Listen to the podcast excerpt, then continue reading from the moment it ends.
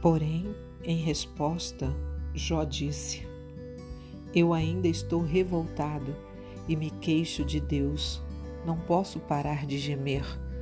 Gostaria de saber onde encontrá-lo. Gostaria de ir até o lugar onde ele está, para levar a ele a minha causa e apresentar todas as razões que tenho a meu favor.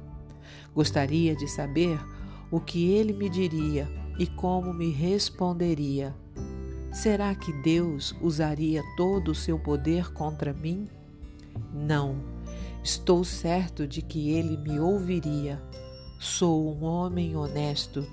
Eu poderia apresentar a minha causa a ele, e de uma vez por todas ele me declararia inocente.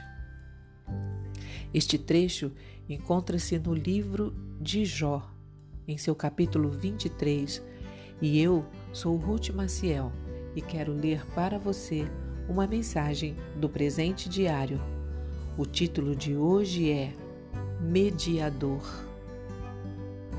O grande problema de Jó, e na verdade também o nosso, é compreender como é possível falar de um Deus justo e onipotente em vista de tanto sofrimento humano, em especial de inocentes. Por isso, Jó anseia por apresentar a sua causa pessoalmente a Deus. As questões que ele levanta passam pela cabeça de quem está nessa situação. Se não encontro Deus em lugar nenhum, o que fazer?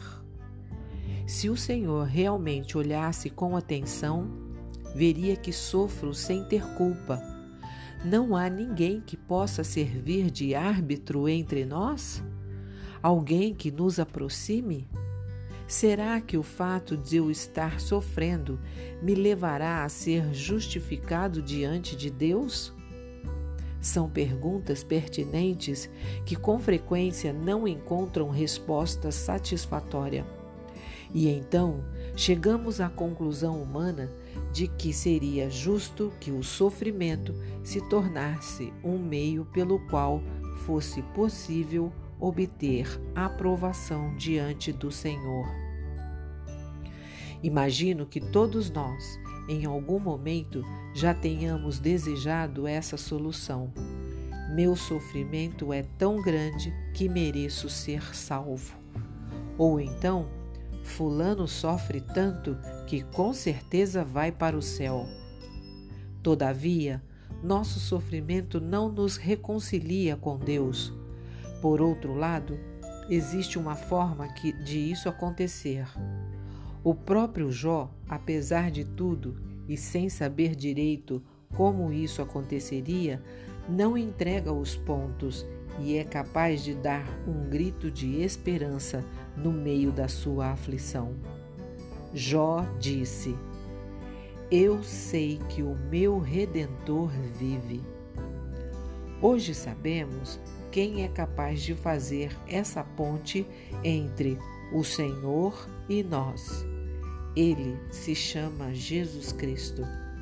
O sofrimento inocente dele é suficiente para nos reconciliar com o Pai. Só Ele pode fazer isso, como explica o versículo em destaque, que está em primeiro Timóteo, escrito por Paulo. Há um só Deus e um só mediador entre Deus e os homens, Cristo Jesus, homem. Ele se entregou em resgate por todos.